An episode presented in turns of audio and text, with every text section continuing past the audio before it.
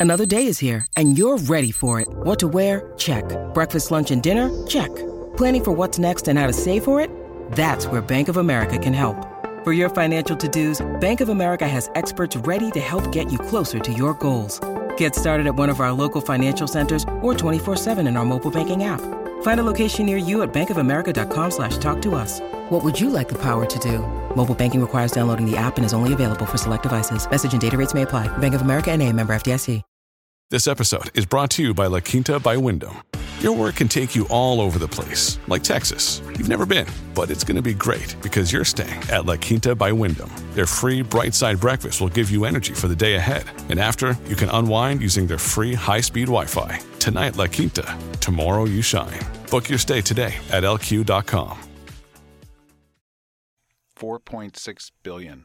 The Earth forms. Cambrian, 542 million. Complex life explodes. Permian Triassic, 251 million. 90% of species die. Cretaceous Tertiary, 65 million. Meteor kills the dinosaurs. 55 million. Primates appear. 2.3 million. Pleistocene, 200,000. Humans appear. 20,000. Agricultural 250. revolution. Industrial revolution. Six. split 60. atoms, Great acceleration. The Anthropocene.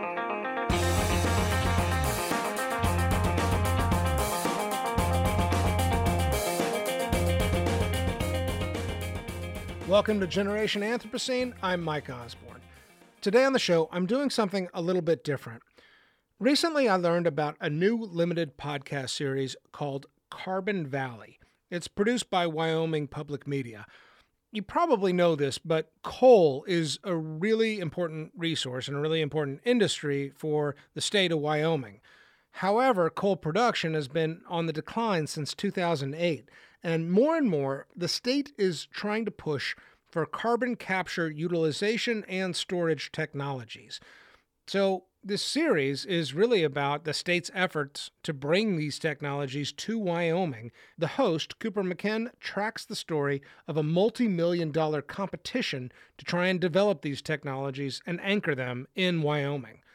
I think it's a really great listen. So, today on the show, I'm going to bring you episode one of that series. Enjoy.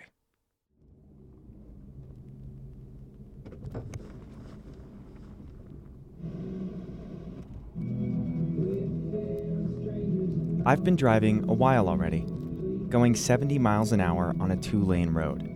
I've driven up and across Wyoming plenty of times, but it still feels like an expedition across Mars. Prairie rolls into the distance, where you can see a faint outline of mountains. There's no sign of civilization. Hold on, maybe I am on Mars. I'm driving up to Gillette, the coal capital of the US. As I get closer, the vehicles change. Every car turns into a truck, serving some purpose for oil and gas or coal. As I get even closer, I see mines larger than I can wrap my head around.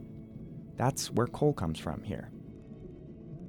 It's currently the summer of 2019, right after another coal company filed for bankruptcy. One morning, a couple weeks ago, hundreds of coal miners went to work, and then we're just told to go home. It was chaos as two mines just closed. On this trip, I ended up talking with a guy I'd never met named Ty Cordingly, one of the miners who lost their job. We sat down at the Village Inn. Yeah, I was uh, as a summer student. I worked at the coal mine, Belle Ayr, and then uh, 13 years in the industry now. And then two months or July, I got laid off with uh, Blackjewel. Now I'm luckily to be working back in Thunder. We're sitting in a booth in the back of the diner. Ty wears a bright orange t shirt and a neon hat with the name of his new coal mine, Black Thunder. He's tired with bags under his eyes. We're both holding onto our mugs of coffee for dear, sweet energy life. My long drive is weighing on me. The waitress pours us both more.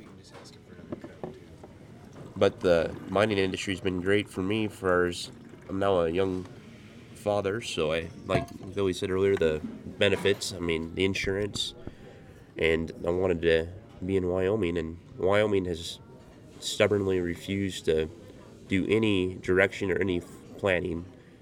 Wyoming is the largest provider of America's coal, allowing you and your parents' college roommate's cousin and the rest to turn on the lights and not pay an arm and or leg on electricity every month. Perhaps without even knowing you relied on coal. Wyoming has also relied on the coal industry to fund, well, everything education, law enforcement, roads. It's transformed the city where I am now from a quote, cow town to what it is today a populated, albeit small, city. A city, by the way, with fewer and fewer opportunities. Without without work in a small town, there is no reason to be there. I mean, but I'm a fourth generation, or my son now is a fourth generation born Wyoming kid. So, but I'm really seriously considering now I'm gonna have to probably leave the state. I mean, it's a it's a reality of the economics. Soon after I spoke with Ty, he did leave. He moved his family from Gillette to Rock Hill, South Carolina, to work at a gold mine. Something he definitely didn't plan to do. Ty's story is becoming increasingly common here.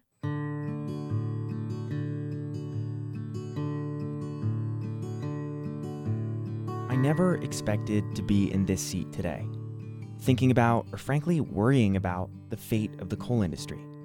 By that, I more mean worried about the fate of Wyoming and its communities, because I didn't grow up in Wyoming. I grew up in New Jersey, the Garden State, home of the Sopranos. But lately, I'm getting the feeling that I came in at the end. The best is over. A place that seriously debates over the best bagel, or, you know, debates over anything. There, climate change, not coal revenue, is the source of anxiety, which I'm worried about too, obviously. And coal plants contribute to that.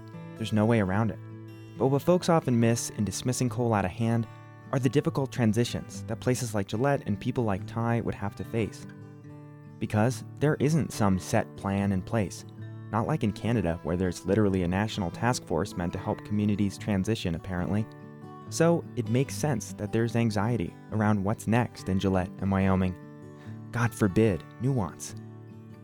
Now, Wyoming is my home. And believe it or not, I actually care what happens here. What a concept for a heartless journalist. I would love for the decline of one resource in coal not to be the nail in the coffin of any community here. Because, if you haven't heard, the electricity producing resource of coal has fallen out of favor. Environmentally, economically, all of it. The resource once produced half of electricity in this country. It's since fallen to historic lows, with renewables right on its tail. Mind blown, right? It signals a growing change in the trend of energy generation. That change means Wyoming and the city of Gillette has taken a hit to how much coal they can actually sell. I follow trends like this because I cover energy for Wyoming Public Media. And through my reporting, it's super clear coal's fall from grace comes with consequences through, yes, a loss of jobs, but more existential questions for entire communities and a dangerous drop in revenue to the state's coffers. So, for years, folks have been steeped in the same one question what's next? If coal totally disappears, what's going to keep this town going? What about keeping the state going, funding the schools, the roads? What's going to stop the next Ty Cordingley from leaving his home state?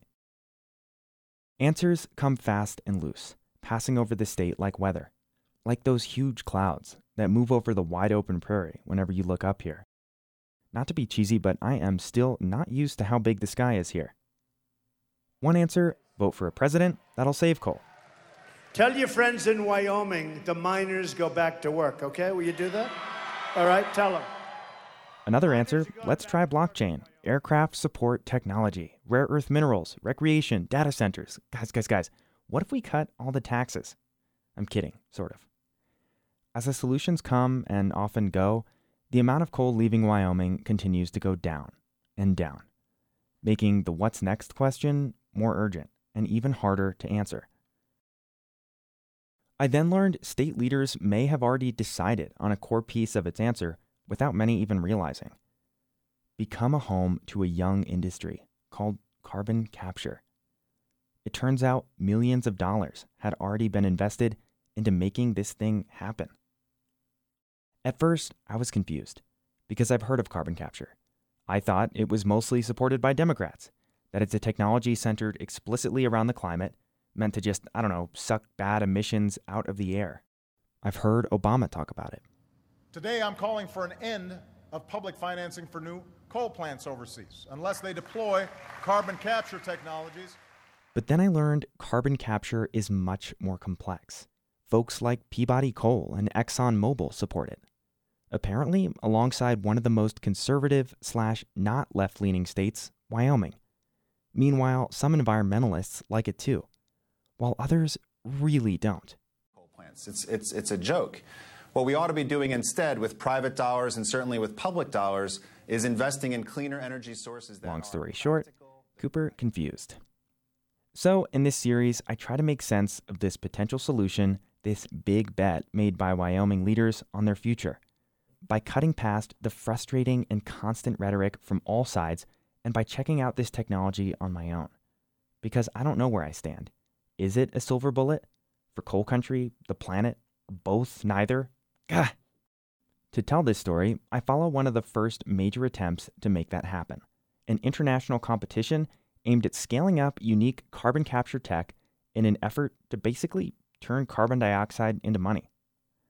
So, I want to see if this technology can be scaled up, can make money, create jobs, and even keep the next Ty Cordingley here while they're at it. Can create a carbon valley. Kind of like Silicon Valley, except Carbon Valley, and hopefully All that while somehow helping the climate too. For any of that to happen, a lot has to go right. I mean, a lot. So, with some serious hype around this young tech from Elon Musk, the past three presidents, Wyoming, fossil fuel companies, and probably more, let's see if it can work.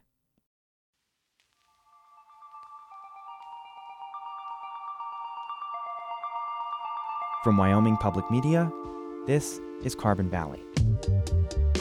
Following the race to develop an unlikely climate solution. I'm Cooper McKim. In part one, we explore how Wyoming leaders are handling the decline of coal and one solution they hope will save it. We also meet someone who plans to capture billions of tons of carbon dioxide with this technology. Okay, how did we get here? Well, the story begins in the middle of the 20th century when coal found a massive new customer the electrical industry. Coal was once just a resource for railroads and home heating. But then a whole bunch of things suddenly came together, pushing coal into the spotlight a desire not to rely on oil, important environmental legislation, and a newly developing power grid. All of a sudden, demand for coal rocket launched. Is that a thing? Power plants everywhere began to use it. And lucky for Wyoming, it had plenty to go around under the earth, and with less bad stuff than what's mined in Appalachia, the other coal country. It can all be found within a structure called the Powder River Basin. Coal seams in the basin are the thickest found anywhere in North America and rank among the most bountiful in the world. Coal can be our energy bridge to the future. Well, then you don't anticipate this just being a fly-by-night thing. No, no, there'll be coal mining in this area for a long time. Uh-huh. Wyoming was a promised land for those wanting open country, cheap land, and a big salary. Thanks to coal's dominance, the state could afford to build one of the best public school systems in the country, the nation's largest rainy day fund, and not even have an income tax. Retired Wyoming coal miners remember the beginning. Oh, it just boomed. I mean, It was a dirty Yeah. boom town business when he businesses came were here in moving in. 69. Hell, when I came here in '69, there was what three restaurants. and about two paved streets in Yeah. Gillette was all. I mean, it just it just boomed the whole economy of the county. Yeah, you know, they took a guy that barely had a high school education and uh, paid executive wages for quite a number of years. You couldn't do nothing wrong and make money. Coal was high. They were shipping it out of here faster than they could get it in the railroad car, and it just went downhill from there.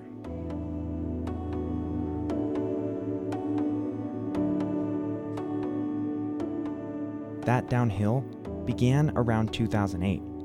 For forever, coal production had just been going up and up. And then the roller coaster turned in the other direction, also known as down.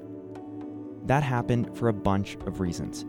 Natural gas had gotten real cheap, renewables made a surge, plus, climate concerns were starting to impact the decisions of utilities, who have a choice to keep investing in a coal plant versus some other resource. As a response to coal struggles more than a decade ago, Wyoming leaders took a step to halt the downturn invest in carbon capture. Assign money to making this very young and not commercialized array of technologies a thing, a money making thing. All as a way to make coal more palatable to the climate concerned and emissions feared world. Those early efforts never paid off. The governor then faced pushback that carbon capture was a quote endorsement of climate change, recognizing coal has negative climate impacts. And frankly, the dream might have just died there, before 2010 even hit. But it did not. Oh, did it not die there? Before we go any further, let's not pretend anyone knows what carbon capture even is. When I moved to Wyoming, I thought it was one thing some science fiction vacuum used solely to help the climate. Pretty much this.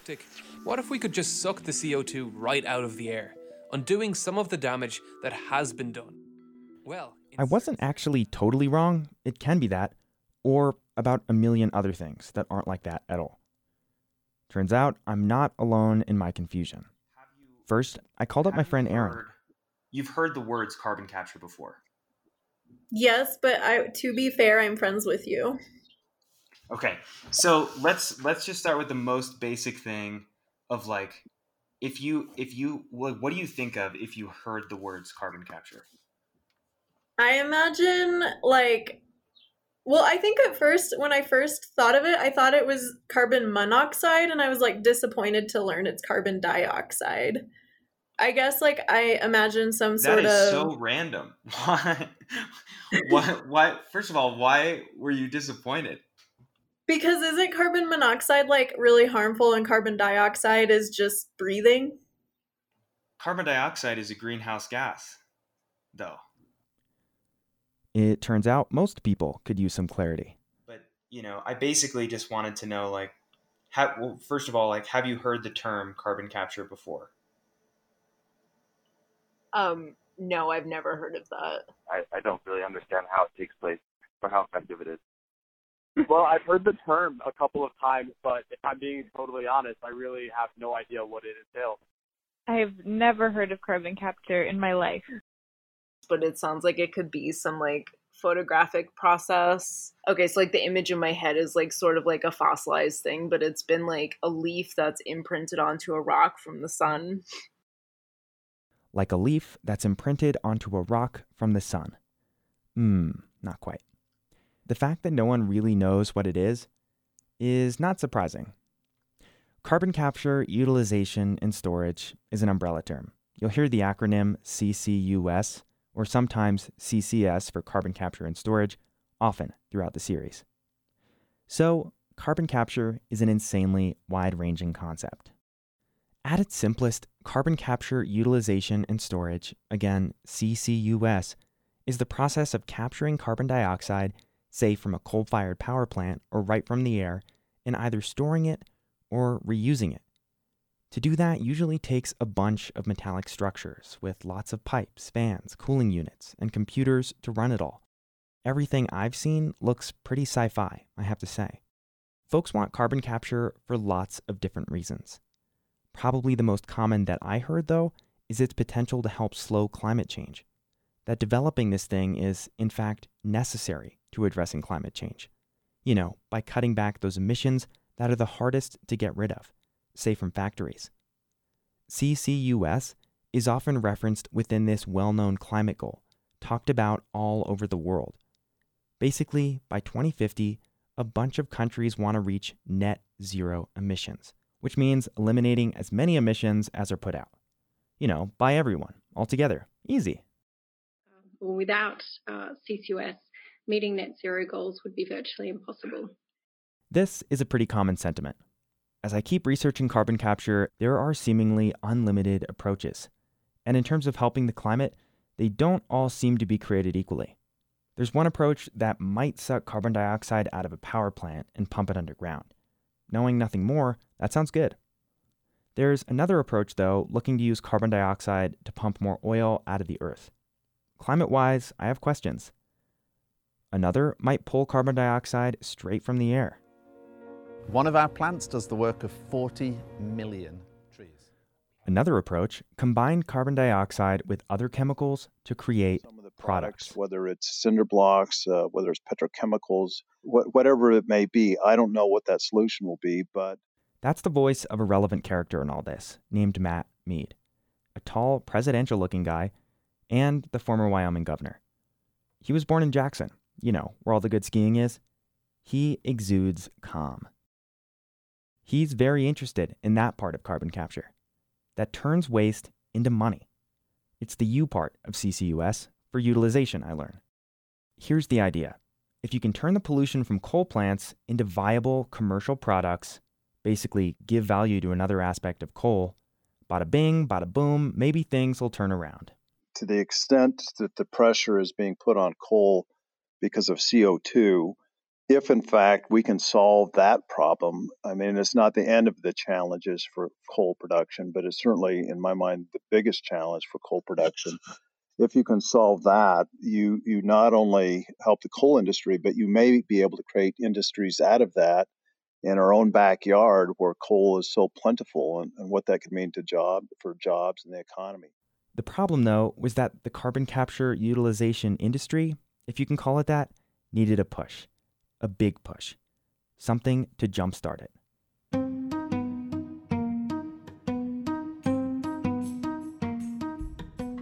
It's not exactly secretly making lots of money and you just don't know. It turns out lots of folks want the tech to work on a big scale, like the governor, but that it's not there yet, not even close. I hear folks say it might need a few billion dollars. That could help. I'm hearing that from supporters of carbon capture. but it's still very early days. So I'd say it's growing, but it's got a heck of a long way to go. This is like inning one. To help it happen a little bit faster, Mead had to do something big, something that could jumpstart the industry, shine a spotlight on Wyoming, help make the tech widely profitable. Sure, they put money in the state budget to support more research, work to establish a CO2 pipeline, got discussions started. But in terms of big, well, he and some allies made a pitch. Let's build a carbon capture research center next to a coal plant, the Dry Fork Station, and then host an international competition as its first tenant. All to get the CCUS ball rolling right here. There was resistance at first, according to Mead. But eventually, it worked. Permission granted. Well, it was the first opportunity I saw to to make some headway. Forget your billions in investment. Let's build this multi million dollar site and host this competition to make our carbon dioxide profitable right now. Bring in five promising startups who can already capture CO2 and turn it into something, and make them compete for a big prize. The competition's name? The NRG COSIA Carbon X Prize. Today, our planet's atmosphere contains more carbon dioxide than we've ever seen in human history. As one of the leading drivers of climate change, CO2 is a problem that's only getting worse. But what if we didn't have to choose between our economy and our environment? What if we could turn our carbon liability into an asset? The truth is, CO2 can be recycled into valuable products at a scale that could transform our global economy, but it won't happen on its own. The NRG COSIA Carbon X Prize is a $20 million competition to convert carbon dioxide into valuable products. This is the competition that Wyoming fought to host in order to actually take the lab scale tech to the real world, to the money making level. This appeared to be Mead's way to take the silver bullet possibility to a silver bullet reality. Let's say that one of the competitors or several of the, the teams find a great utilization of CO2 flue gas. They're going to go to the places where flue gas is available. And that is in places like uh, Wyoming, like Campbell County. And there's the dream help companies get commercialized that need something that Wyoming has emissions. Maybe this competition and the site it was built on can help give coal a second life by giving value to its emissions and adapt to climate challenging times. Mead traveled back and forth to California to meet with the X Prize folks, and he was convinced. You know, they often call them, and others call it, you know, where's the moonshot? How do you how do you solve something that needs to be solved, but because of the magnitude seems so difficult that no one's really seemed to tackle it. But maybe this can help install a new industry in Wyoming and Gillette, the coal capital of the world, and stop folks like Ty from leaving. Ty, remember, the coal miner we heard from earlier. And what's great, this competition was already moving fast. At this point, it's early 2019, and the competition is set to be done in just over a year. Perhaps the research site and the competition could spark a whole wave of companies that want to turn coal pollution into products and hence money. My hope was that it would provide stability in that industry for so many that have worked in there and, and provided so much for the rest of Wyoming, but also diversify into sort of a little science tech area Mead was not alone. I spoke with a bunch of folks who were thrilled at the prospect of hosting this competition. Part of the reason, Gillette was facing hard times when all this was gaining publicity. There were multiple major coal bankruptcies with hundreds of layoffs. One person called the competition a shot in the arm for the community. Another, a way to jumpstart Carbon Valley. A county commissioner named Rusty Bell says the Carbon X Prize offered tangible hope.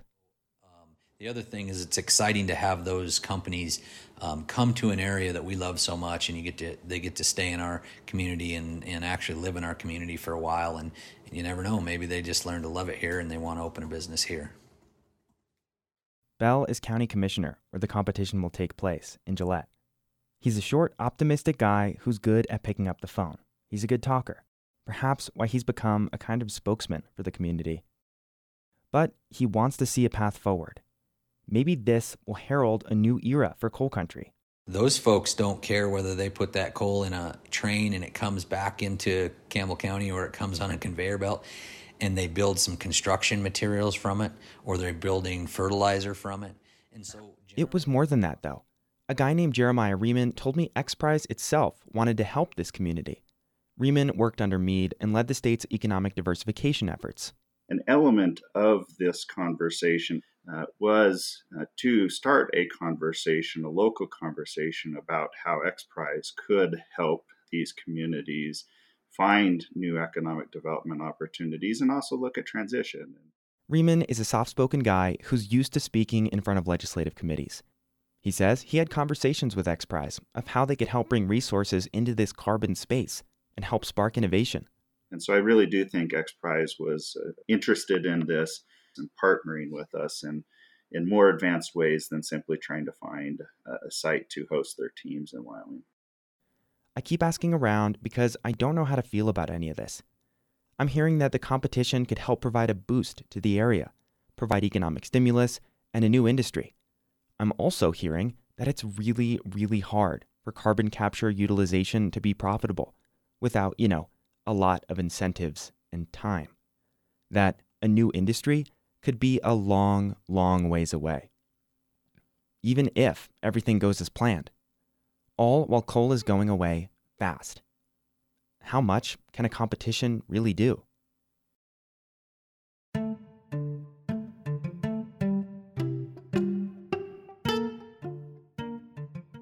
So here I am, now about six months away from when this Carbon X Prize competition is supposed to arrive in Wyoming. It's already been in the works for years. So far, I know this tech is hard, but its potential benefits seem huge, whatever side of the debate you're on. I wanted to see how the finalists themselves felt about this competition, why they were participating. Was it the same as Wyoming to help coal? The first contestant I spoke with was a guy named Jason Salfi.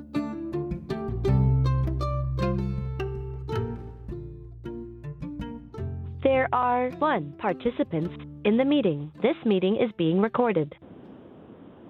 Hello, I'm looking for uh, Jeff. This is Jason. Jason, sorry, it was, misspelled in the email. Um, I'm such a great journalist. So, uh, my name is Jason Salfi. I'm CEO and co founder of Dimensional Energy. And a finalist in the Carbon X Prize. This is the first time I ever spoke with Jason, as you might be able to tell. Yeah, yeah. So basically, I'll just take probably two 10 second cuts and use a lot of what you said on background. Uh, yeah. So since then, we've probably talked for like 50 hours. Why? I'll tell you later. First, I learned Jason's team wasn't actually chosen as a finalist off the bat. So, um, how did it happen that Dimensional Energy and you got became a part of this competition uh, now? We we uh, we were in the first two rounds of Carbon X Prize, and um, what ended up happening was a team dropped out, and it turned out that we were an alternate without us knowing that. So we're we're excited to have that opportunity, and the good news is, is we'll be able. To- Jason said he was pumped about the competition, actually getting to set up shop in the real world and collect data, which apparently ain't easy. After that call, I found I kept thinking about it. His excitement was kind of rubbing off on me. I at least had to know how it would play out. With that, plus all the hope for carbon capture in the state, I got this idea. What if I followed Jason as a way to explore Wyoming's commitment to developing carbon capture utilization and storage?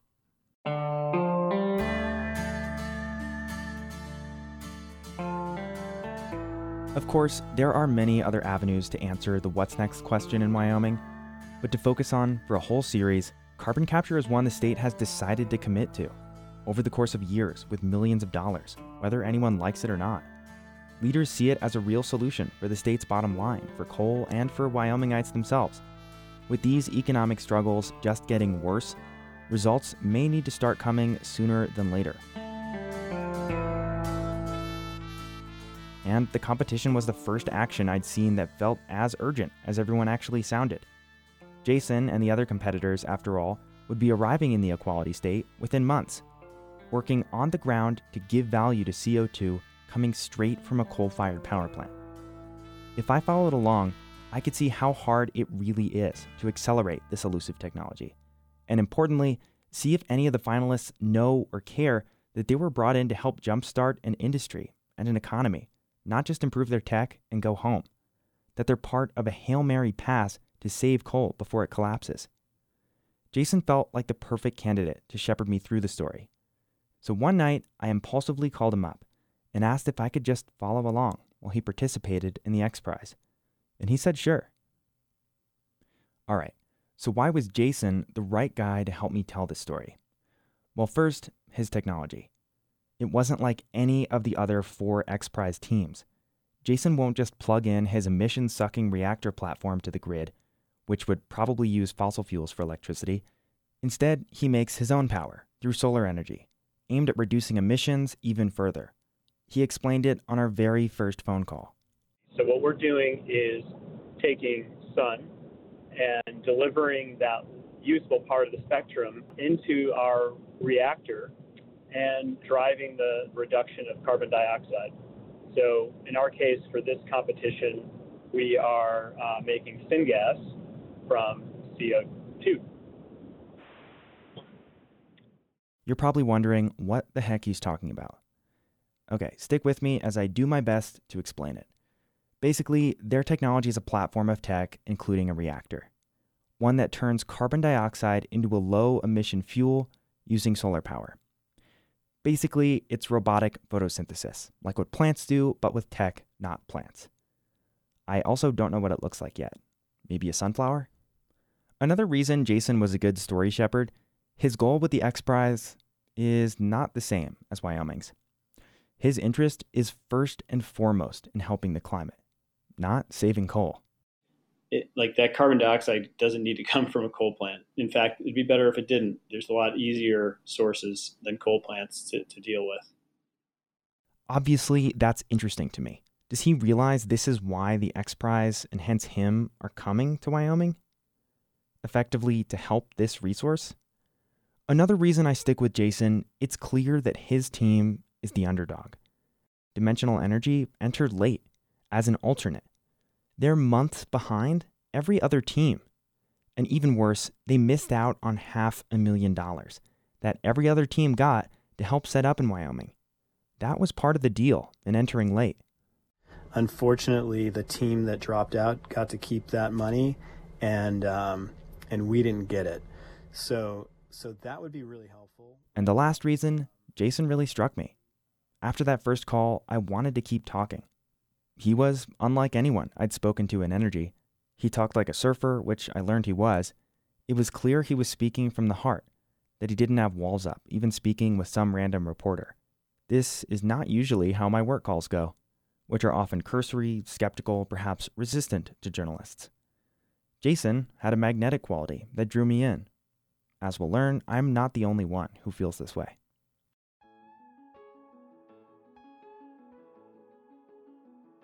Really quickly, you get that Jason is not your typical CEO. If I if I may say so and be a bit blunt. If you put a gun to my head and said, "Tell me who is God," I would say Salfi because he has magical powers that aren't describable. He is omnipresent, he is omnipotent, and as far as I give two shits about, he is omniscient. Like that makes God to me. Of course, like it's good not to put him up on too much of a pedestal, but he is impressive.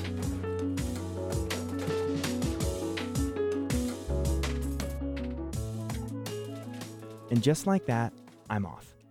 I depart down my carbon capture path, following one company through the trials and tribulations of making a lab scale technology scale up to the big times, the major leagues. For some, to help save the climate.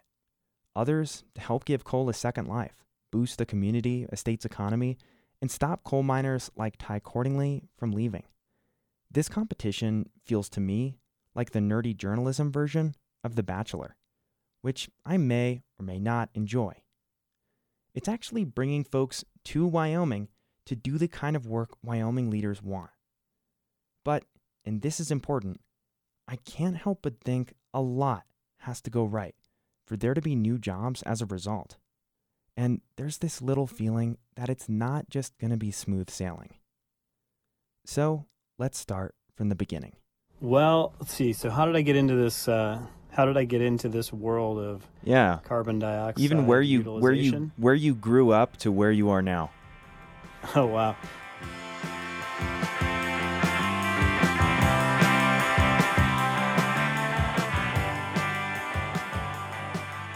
Next time on Carbon Valley, the competition comes to Wyoming. But nobody's here in this part of the world. It's it's so empty. So empty. And I learned that Jason's competitors are very confident in their technology. Is there any team that you could see beating yours? Uh, no, I don't want uh, uh, uh, you know, sort of make predictions or to be too vain. But no, That's in part two. The show is produced by Noah Greenspan and me, Cooper McKim. Anna Rader is our digital producer. Aaron Jones and Melody Edwards help with story editing. And we had production assistance from Micah Schweitzer. Our theme music is by Mark Juliana. Other music done by Ketsa, Storyblocks, Kelpie, Vegas, and Blue Dot. Carbon Valley is a production of Wyoming Public Media.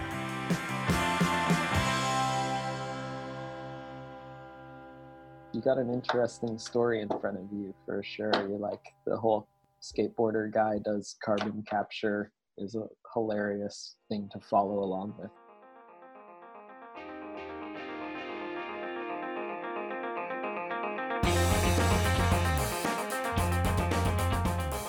That was episode one of Carbon Valley. I hope you enjoyed it. If you are interested, you can find more episodes at Wyoming Public Media. Thank you again to Cooper McKim and Noah Greenspan. And thank you for listening. I'm Mike Osborne. We'll see you next time.